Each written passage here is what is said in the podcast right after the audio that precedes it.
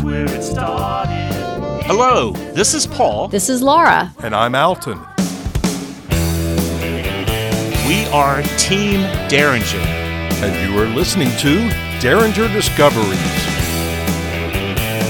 where we take you, the listener, on an adventure. A music adventure.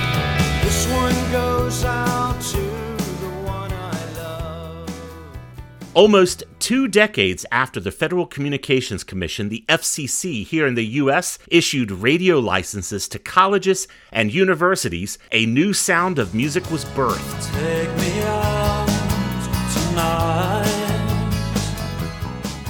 These student run radio stations, staffed by volunteer music enthusiasts, provided outlets for music that did not fit the mainstream.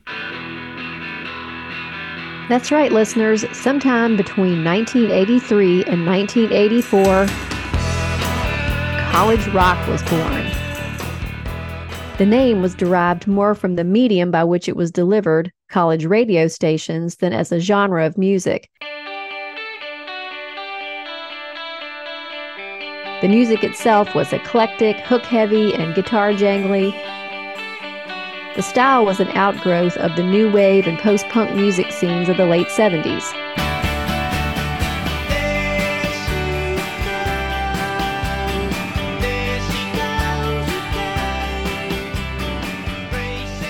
You are listening to Derringer Discoveries.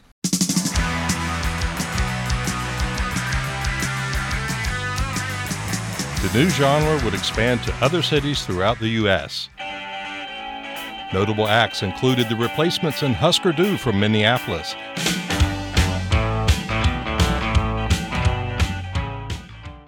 And the Pixies, who were out of Boston.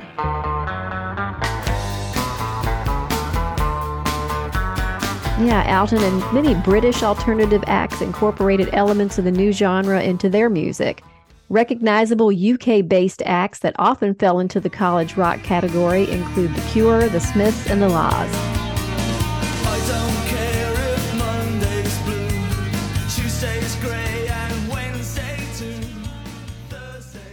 Rolling Stone magazine points to Athens, Georgia, here in the U.S., and home of the University of Georgia. Go dogs. Go, yes, that's good, Laura. As the birthplace of college rock, many college rock bands originated in Athens, most notably today's featured artist, REM.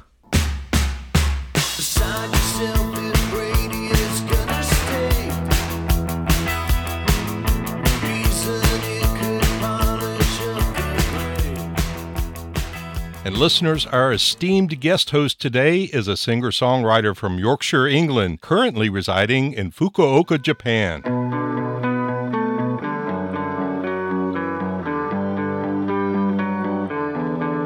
It's our pleasure to introduce to you Bryan Cooper, a talented musician, recording artist, and now an honorary Derringer. Bryan, welcome to the podcast. I've got Hi everyone.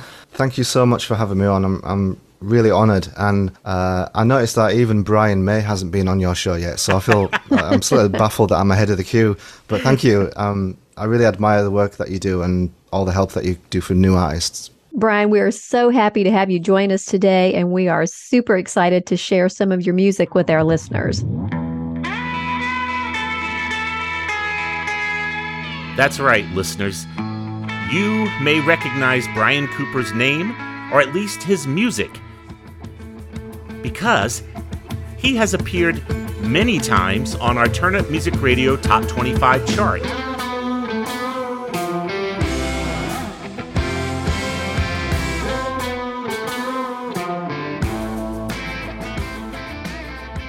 So, Bryan, do you care to share with our listeners how you ended up in Fukuoka all the way from Yorkshire? Sure. Well, in England, the momentum from my previous music projects was kind of tapering off a little, and I was about to lose my my job as well because of a merger. So, timing wise, I decided to make a fresh start and have a bit of an adventure. I got some teaching qualifications and found employment in Japan as an English teacher, and that's what brought me here. Fantastic. That's awesome. Bryan, tell us about the bands that you played in in the UK. Right, so um, I started playing the guitar when I was 16, and I formed a band with some of my uh, my friends. And after a few years, we actually got signed to Sire Records um, by Seymour Stein, Yeah. who passed away recently. Um, so that's the guy that signed uh, Madonna, The Smiths, and Depeche Mode. Yeah, yeah. So obviously we thought, all right, we're on the we're on the path to rock and roll royalty. um, we made an album. Um, that's as far as things got. The record company decided to pass on it and kind of left us to rot, really. So that was quite a painful experience for all of us. I'm sure. Um, we didn't really recover from it, so we kind of went our separate ways. And I, I mean, I don't want to get too heavy, but I went into a dark period. I didn't touch my guitar for about five years. Um, and then I got myself together, went to university as a mature student, and ended up forming another band. And that rekindled my uh, passion for playing the guitar again.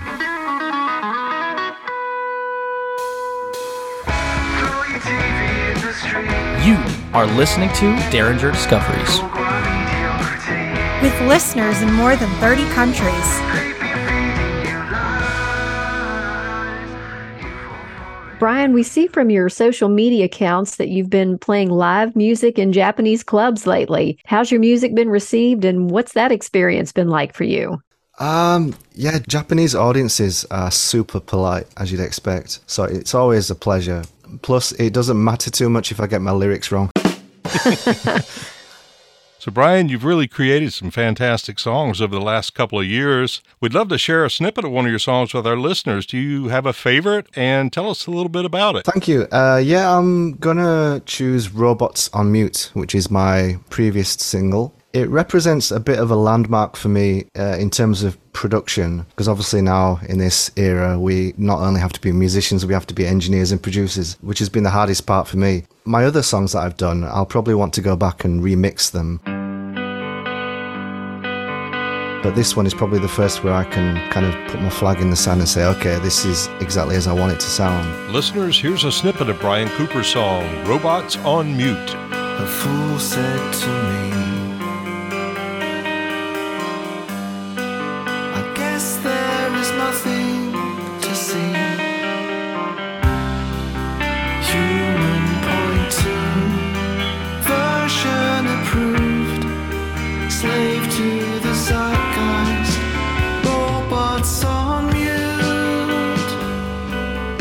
that's a snippet of Robots on Mute, which, by the way, was recently voted onto the Turn Up Music Radio Top 25 by our listeners. But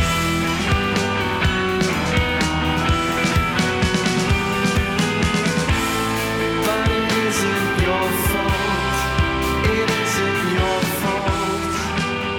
And it has rotated off of the top 25, but is now forever on Keepers, a playlist that we've created to highlight the songs that used to be on the charts. And this song, Robots on Mute, is by today's special guest, Bryan Cooper.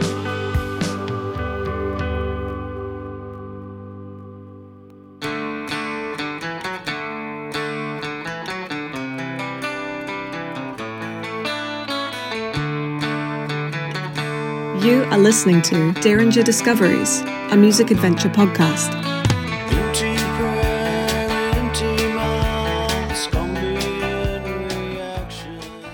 Listeners, we feel uniquely qualified to talk about college rock. As we mentioned earlier in the episode, it's generally accepted that college rock came to prominence between 1983 and 1984.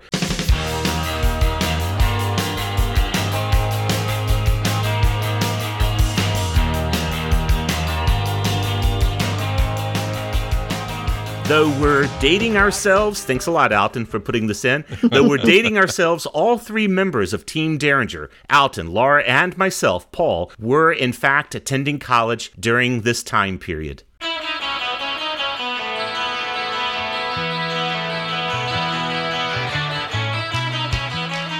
Paul, you use the word attending. I prefer to say enrolled. Oh, come on, Alton. You didn't enjoy your classes? I'll just leave that right there. but I can vividly remember the first time I heard REM. I was at a good friend's apartment at Virginia Tech in Blacksburg, Virginia, and I think you all know who I'm talking about. He joined us for episode 34 Life After Rush. Yeah, you're talking about the one and only John B. Derringer.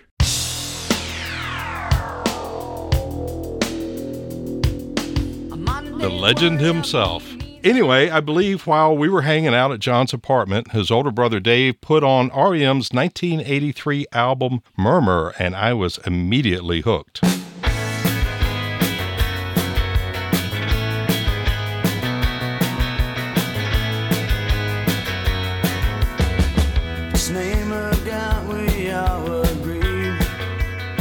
Yeah. So, Alton, I can't remember exactly where I was, but I do know I was introduced to REM by my younger brother around that same time, same album.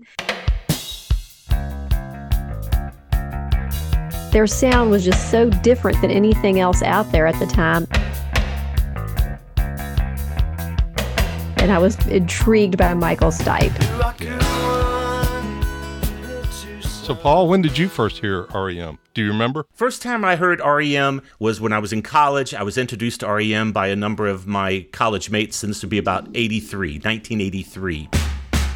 beside yourself, little Brady is gonna stay. Their breakthrough song was Radio Free Europe, which was released as a single in 1981.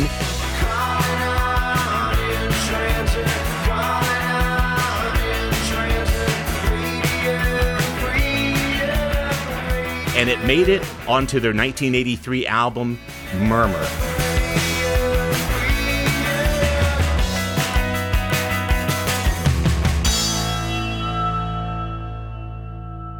On October 6, 1983, roughly six months after the release of Murmur, REM made their national television debut on Late Night with David Letterman. I mentioned earlier the Los Angeles Times just named this album one of the five best released so far in 1983. It's called Murmur. It's by a group of gentlemen from Athens, Georgia, called REM, and we're happy to have them making their national television debut with us tonight. Please welcome REM. They played Radio Free Europe and a yet untitled and unreleased song. That song eventually appears as South Central Rain on REM's 1984 album Reckoning. You never call?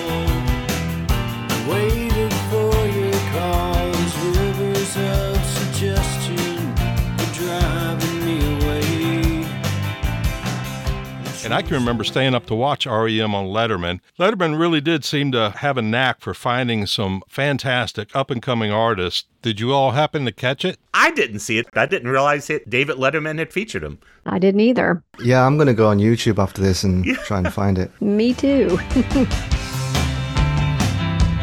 Jij luistert naar Derringer Discoveries, een muziekavonturenpodcast. Did you never call?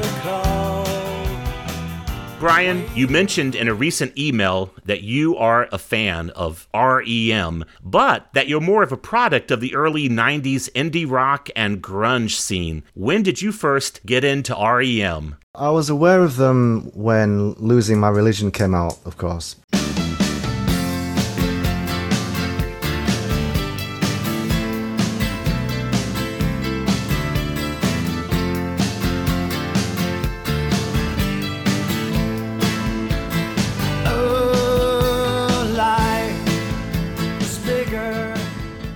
But it was only when Drive came out in 1992 that it kind of piqued my interests.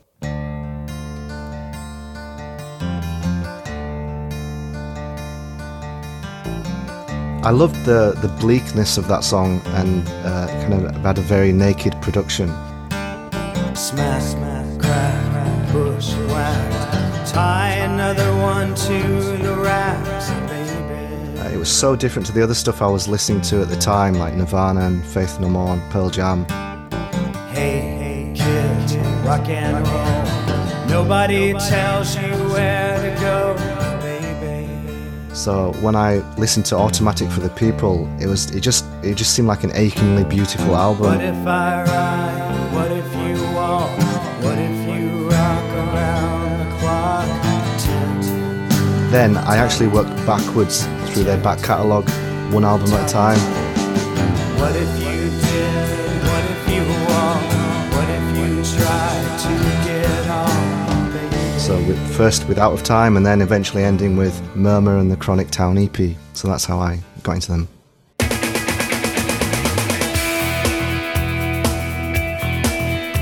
You are listening to Derringer Discoveries.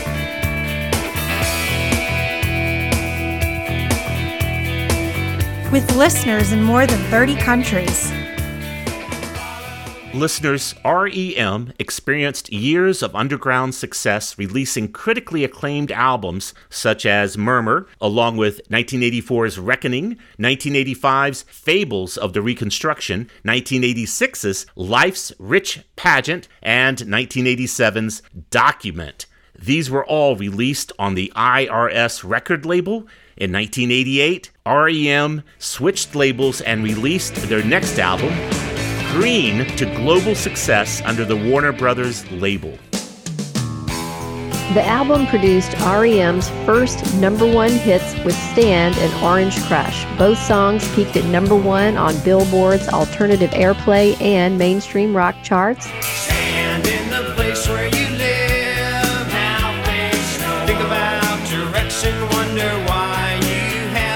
Guys, Green is my all time favorite REM album.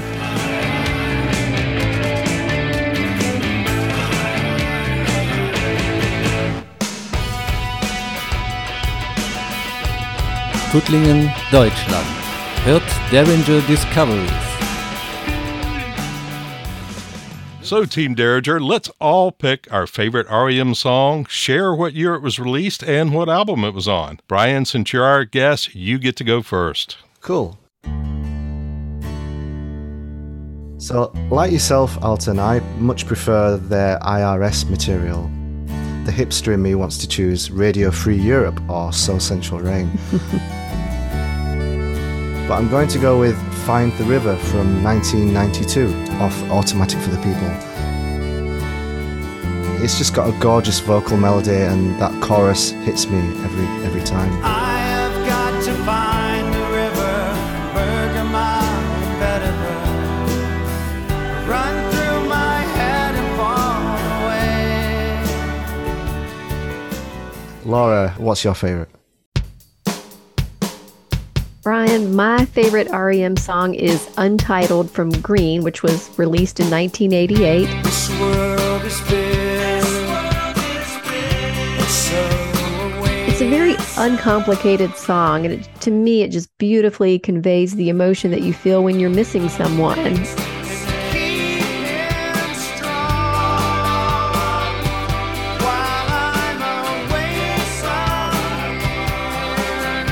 And from what I understand, Michael Stipe wrote this song for his parents because he missed them when the band was touring. The. And the song title is a clever nod to hidden tracks that were sometimes put on albums back in those days. Supposedly, the band just pretended like the song didn't exist, but I, for one, am glad it does. Paul, what about you? You're up next.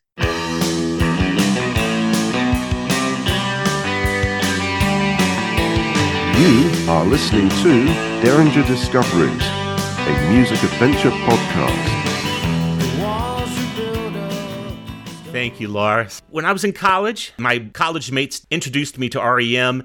I played in a band called Melting Pot. We were a covers band. We played some REM songs out and eventually joined that band, Melting Pot. And there were several songs that we played that I loved. But interestingly, one song we did not play that I love the most is a song that was written by Mike Mills.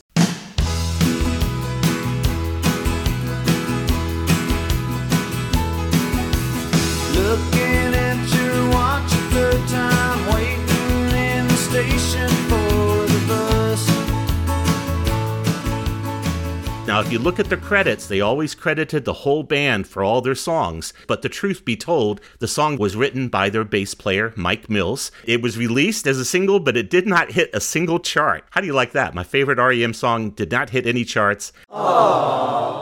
It was sung by Michael Stipe on the record, but if you went to see them live, often Mike Mills would sing it since he was the one who wrote it. And what I love about it is he's pleading to his girlfriend Ingrid. He's saying, Ingrid, please don't go back to Rockville.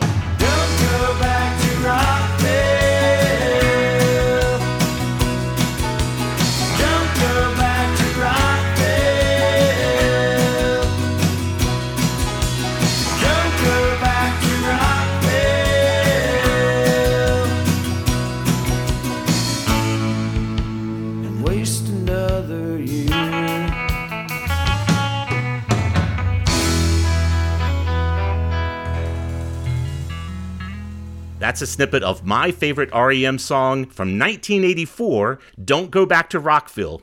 Alton, wrap us up with your favorite song by REM. Well, Team Derringer, there's a lot to choose from. I owned every REM studio EP or album from 1982's Chronic Town until 1994's Monster. Their sound got a little too mainstream and pop for me when they released Out of Time in 1991. That's the album that had Losing My Religion and Shiny Happy People on it. Shiny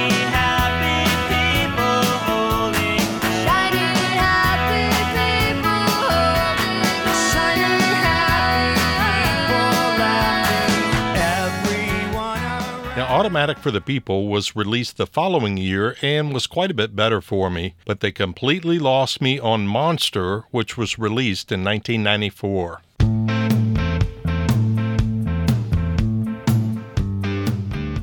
If I have to pick a favorite song, I'll go back to the 1980s and REM's 1986 album entitled Life's Rich Pageant, and I'm going to pick the song Begin the Begin.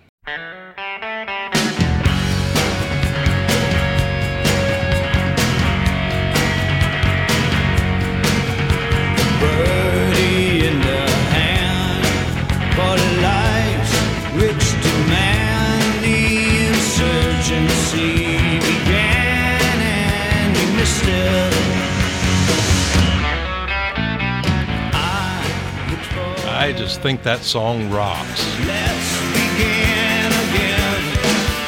Begin the begin. Let's begin again. You are listening to Derringer Discoveries. By 1988 and continuing through 1997, REM enjoyed international success and rock stardom. However, in 1995, health problems plagued the band. In March, while in Switzerland, drummer Bill Berry suffered a brain aneurysm and collapsed on stage. Surgery was immediately needed. Though Berry had recovered after a month, in July, Mike Mills, the bass player, underwent abdominal surgery to remove an intestinal adhesion. And a month after that, lead singer Michael Stipe had to have emergency surgery to repair a hernia. They have a bad string of bad luck. Yes, they did. And in October 1997, drummer Bill Berry, after months of discussion and contemplation, decided to quit the band, but said that he would not quit if it caused the breakup of the band. The remaining members, Buck, Stipe, and Mills, decided to carry on as a three piece. Um, don't you mean trio? the trio navigated the strange new waters and eventually released their next album, 1998's Up. Compared to the popularity of their earlier albums, Up was a commercial failure, only selling 900,000 copies in the US and only 2 million copies worldwide. By comparison, three of the four previous albums reached four times platinum, and that remaining album out of the group reached platinum. Paul, remind us again how many albums a band has to sell to reach platinum status. Yes, Alton. Uh oh. Is this going to be some trivia? Yeah, yeah, it's trivia. It's trivia, but I'm going to limit it to the U.S. since we're talking about platinum in the U.S. In the U.S., for an album to sell one million units, that is platinum status. So what Alton is saying is, Up did not achieve platinum status in the U.S. Although it did achieve gold status, gold status is 500,000 units in the US, Bryan You indicated in an email that you had all of the REM albums. By all, do you mean all? Yeah, I bought all the albums on cassette and then CD, including the various compilations albums that they did. I'm sure you're aware that REM, for some reason, had about six or seven different compilation albums. Yeah. It was bizarre. Um, they just they, they could people bought it, right? That's why they were putting it out. Live albums, yeah. compilation albums. They should have made a best of the best of album. um, so I, I bought all the albums right up until the final album because by then I was just buying the albums for completism, you know, just to have the collection. But I think Collapse into Now was 2011. Yeah, it was. And I just moved to Japan then, and I kind of stopped buying CDs uh, because all my collection was still in England. So I think I bought it on iTunes. So technically, yeah, I guess I have bought all the albums. Yeah, iTunes counts. They get royalties from that. Absolutely. Yeah. wow, that's hardcore. so, Bryan, I think it's safe to say you're a huge REM fan. Yeah, yeah. I mean, I, I guess my interest now isn't as vibrant as it was years ago, but definitely when they were at their, their peak, I was absolutely obsessed with them. Listeners, Bryan bought all of their albums, the last one on Apple iTunes. Let's quickly recap how these later albums did. REM's album, Reveal, released in May of 2001, was the last album by REM to reach RIAA's chart.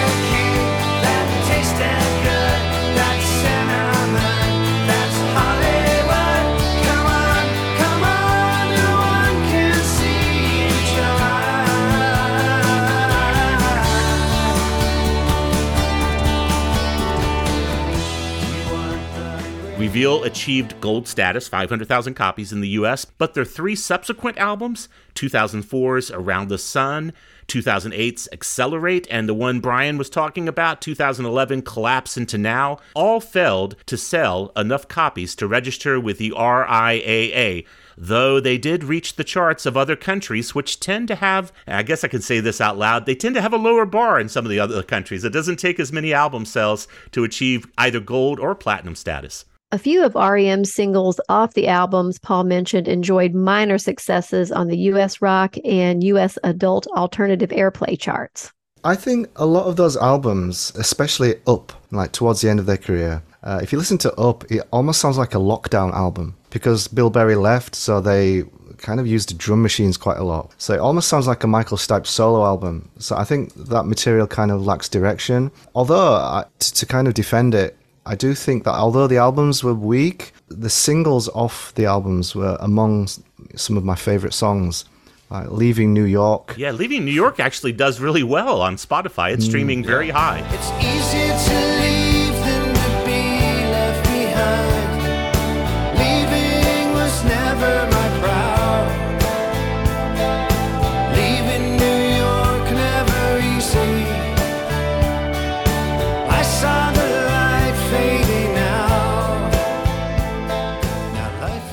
Yeah, that's that really resonates with me because of the subject matter about leaving a city to, to to live in another. Yeah, there's a lyric in the song. It's easier to leave than to be left behind. Ah. And that strikes a chord with me because here I am going off on my adventure, and then my friends are kind of left behind, thinking, "Oh no, we've just lost our friend." And then there's "Imitation of Life" from Reveal. That's a great song.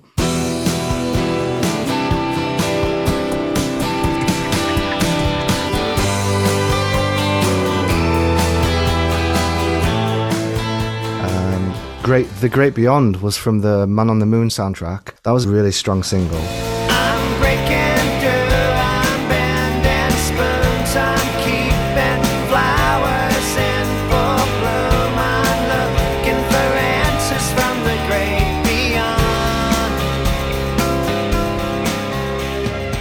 And the final song, it's kind of drenched in pathos, was uh, We All Go Back to Where We Belong. I think that was a beautiful record as well.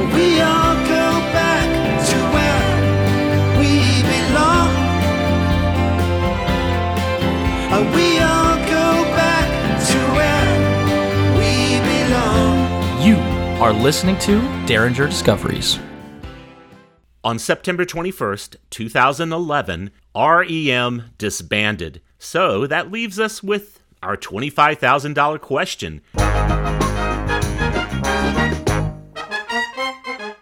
Did REM jump the shark? Bryan, assuming you know what we're referring to when we say jump the shark, and if we don't, you can ask us. But our question for you, Bryan, is Did REM jump the shark by continuing as a three piece trio after Bill Berry quit the band?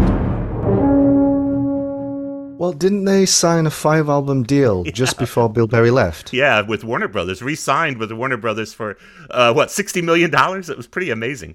Yeah. Timing wise, it sounds like it was an unfortunate I think they were contractually obligated to jump the shark. You're saying the money was so good that they they could not turn away, you know, the five album deal. They were like, we got to do it. Well, I, I think maybe they signed the al- the five album deal before the drummer left, so perhaps they didn't have a choice. Michael Stipe gave a really amusing quote he was asked about how they would carry on as a three piece trio. and, um, he said, A three legged dog is still a dog, it just has to learn how to run differently, mm, yeah. which I thought was quite cool. Yeah. Uh, so I'm, I'm glad that they stuck around, if only to make those singles that I mentioned before. However, uh, I think that REM's journey to success was such a long, organic process that Bill Berry was an integral part of that. And I think him leaving changed the whole dynamic. And I think that showed through in their music. What do you think, Laura? Oh, Bryan, I hate to say it, but yes, I do think they jumped the shark. And to me, it just seems obvious by the record sales that the band just didn't work without Berry. Paul, how about you? Yeah, I'm going to jump on the bandwagon here.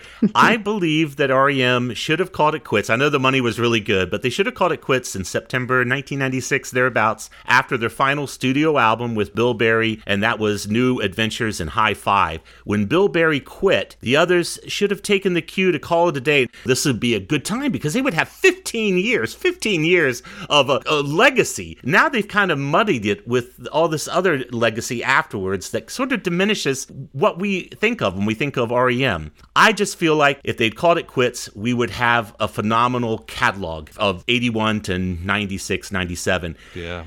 However, I will note that they are still, when you go to Spotify, they are still one of the top 400 most listened to recording artists on Spotify. So, right there, it tells you they still have a legacy. They are still an amazing band. Alton, you were a big REM fan. What do you think? Well, Paul, I agree with you. I, th- I think they jumped the shark too. I also agree that they were a phenomenal band when they were together, but I really think they were heading towards the ramp on the previous album in 1994's Monster.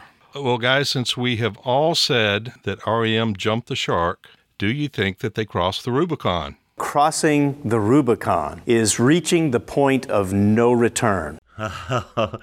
Bryan, crossing the Rubicon, jumping the shark is one thing, but crossing the Rubicon is means you can never return. You can never come back. And I'll jump in. I'll say no, no, they did not cross the Rubicon because they're still one of the top 400 most listened to recording artists in the world. So there's no way they could have crossed the Rubicon. Uh, as much as I love saying that. yeah, I, think their um, their legacy's intact. Yeah, exactly. Especially as the singles were always so strong. So even in this digital streaming era, I think people will always find a pathway through the singles and discover the back catalogue. Yeah, I agree. I think that their back catalog is what keeps them from crossing the Rubicon. Nowadays, I think probably their relevancy has passed us by. What do you think, Laura? So I definitely don't think they crossed the Rubicon. It, it's obvious because people are still listening to their earlier work and they just have a whole new generation of fans. And personally, I still listen to Green all the time. Yeah. All right. So, listeners, send your heated, angry letters to Alton's attention, even though we all said they jumped the shark. Uh, direct everything to Alton. He deserves the hate mail. Bryan, do you have any thoughts on REM? Do you wish that we hadn't gone down the route of the jumping the shark? um, no, I, I can un- completely understand that point of view.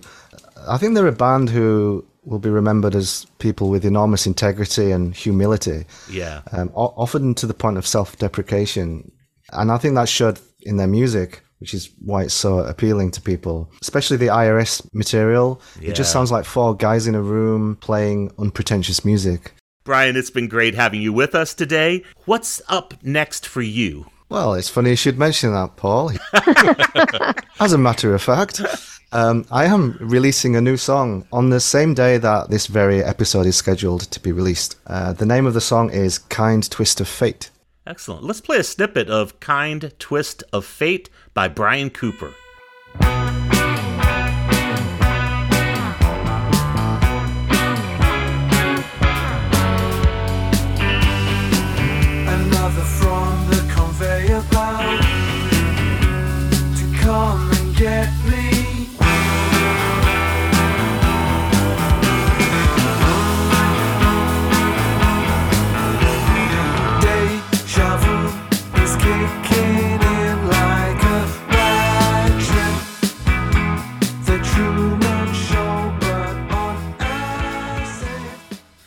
Snippet of Bryan Cooper's new song, released on the day this episode is released. It's called Kind Twist of Fate.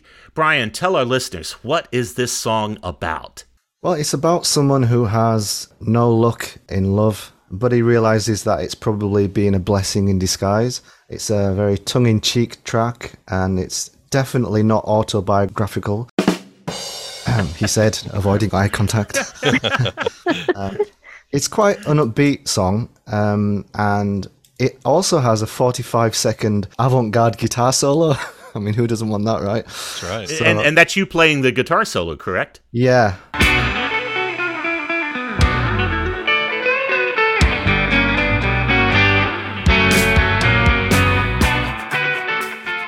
Yeah, I, I did some research into Spotify's algorithms, and apparently they really love 45 second long guitar solos. I just hope it's at the beginning. Yeah. Oh, yeah, that, that'll be for my third prog rock album, I think. Well, there you have it. Kind Twist of Fate. Do us a favor and go stream it. Kind Twist of Fate is going to be available on Spotify and all of the other digital streaming platforms. And if you do nothing else after this episode, play Kind Twist of Fate by Bryan Cooper. kind twist of fate, the cruelest heartbreaks, kind twist of fate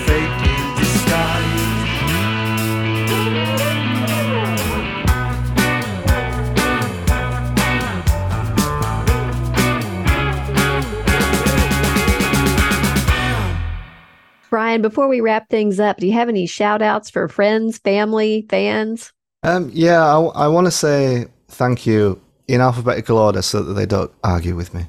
Uh, I want to say thank you to my friends uh, Bob, Ed, and Innes, who have always been supportive of me. They were in my bands in England, and even now they they're still my biggest fans and best friends. So I want to thank them and say that publicly. Well, Bryan, if our listeners want to learn more about you, where can they find out some more? Um, I'd love it if, if people could visit my website, bryancooperofficial.com. Um, all my social links are on there. I'm probably most active on Instagram, so my handle for that is at bri underscore cooper. Um, if you sign up to my mailing list on my website, you get a free download and a cheese and mushroom pizza. Oh, yeah. Oh, I'd be careful. They're going to take you up on that, Bryan. That could be expensive. Sorry, I'm just getting some updates in my earpiece. Apparently, we're out of cheese and mushroom pizzas now, but you'll get a download. Bryan, thank you so much for joining us today. This has been a lot of fun and it has been great hearing all of your insights about REM and hearing more about your music. Listeners, thank you for joining us as well. Please be sure to subscribe to our newsletter via our website, derringerdiscoveries.com. You can follow us on social media too. We're at Derringer Discoveries on Facebook and at Derringer Pod on Instagram and Twitter, and are dabbling with this new platform called Threads. Reach out to us on one of these platforms, send us an old school email at feedback at derringerdiscoveries.com, or use the contact page on our website. You've been listening to Derringer Discoveries, a music adventure podcast. Follow us on Spotify or your favorite podcast app. It's easy. Just click follow. Listeners, it's the end of the show and we know it, and we feel fine, In your sister's room, and we hope you do too. See you next time.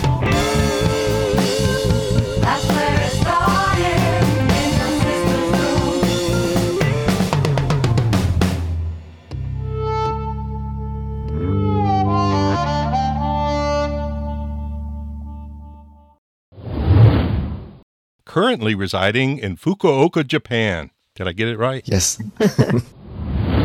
So, am I hearing this right? You used AI to warn people about the, the problems with AI. Yeah, that's just my my, my warped sense of humor. That's, that's some dark humor there, Bryan. "Hey, Carol, have you got Rem by Green?" so I was so embarrassed. I like that. Just edit that out, Alton. Sorry. About Oh, that. yeah, we're definitely asking for trouble uh, going down the route we went. I, I'm going to get a lot of mail on this, and it'll be the kind of mail that, like I say, direct it to Alton, please. By the way, Paul, what city was Bryan from again? Oh, it's that city that I like for Bryan to say because he says it so well. Uh, Fukuoka. Give it a try, Paul. Fukuoka. Is that close? you nailed it. All right. I was just listening to Bryan and mimicking it. It's close enough to avoid the expletive button. we don't want a little E in front of this episode. Uh, no, we do not. It's the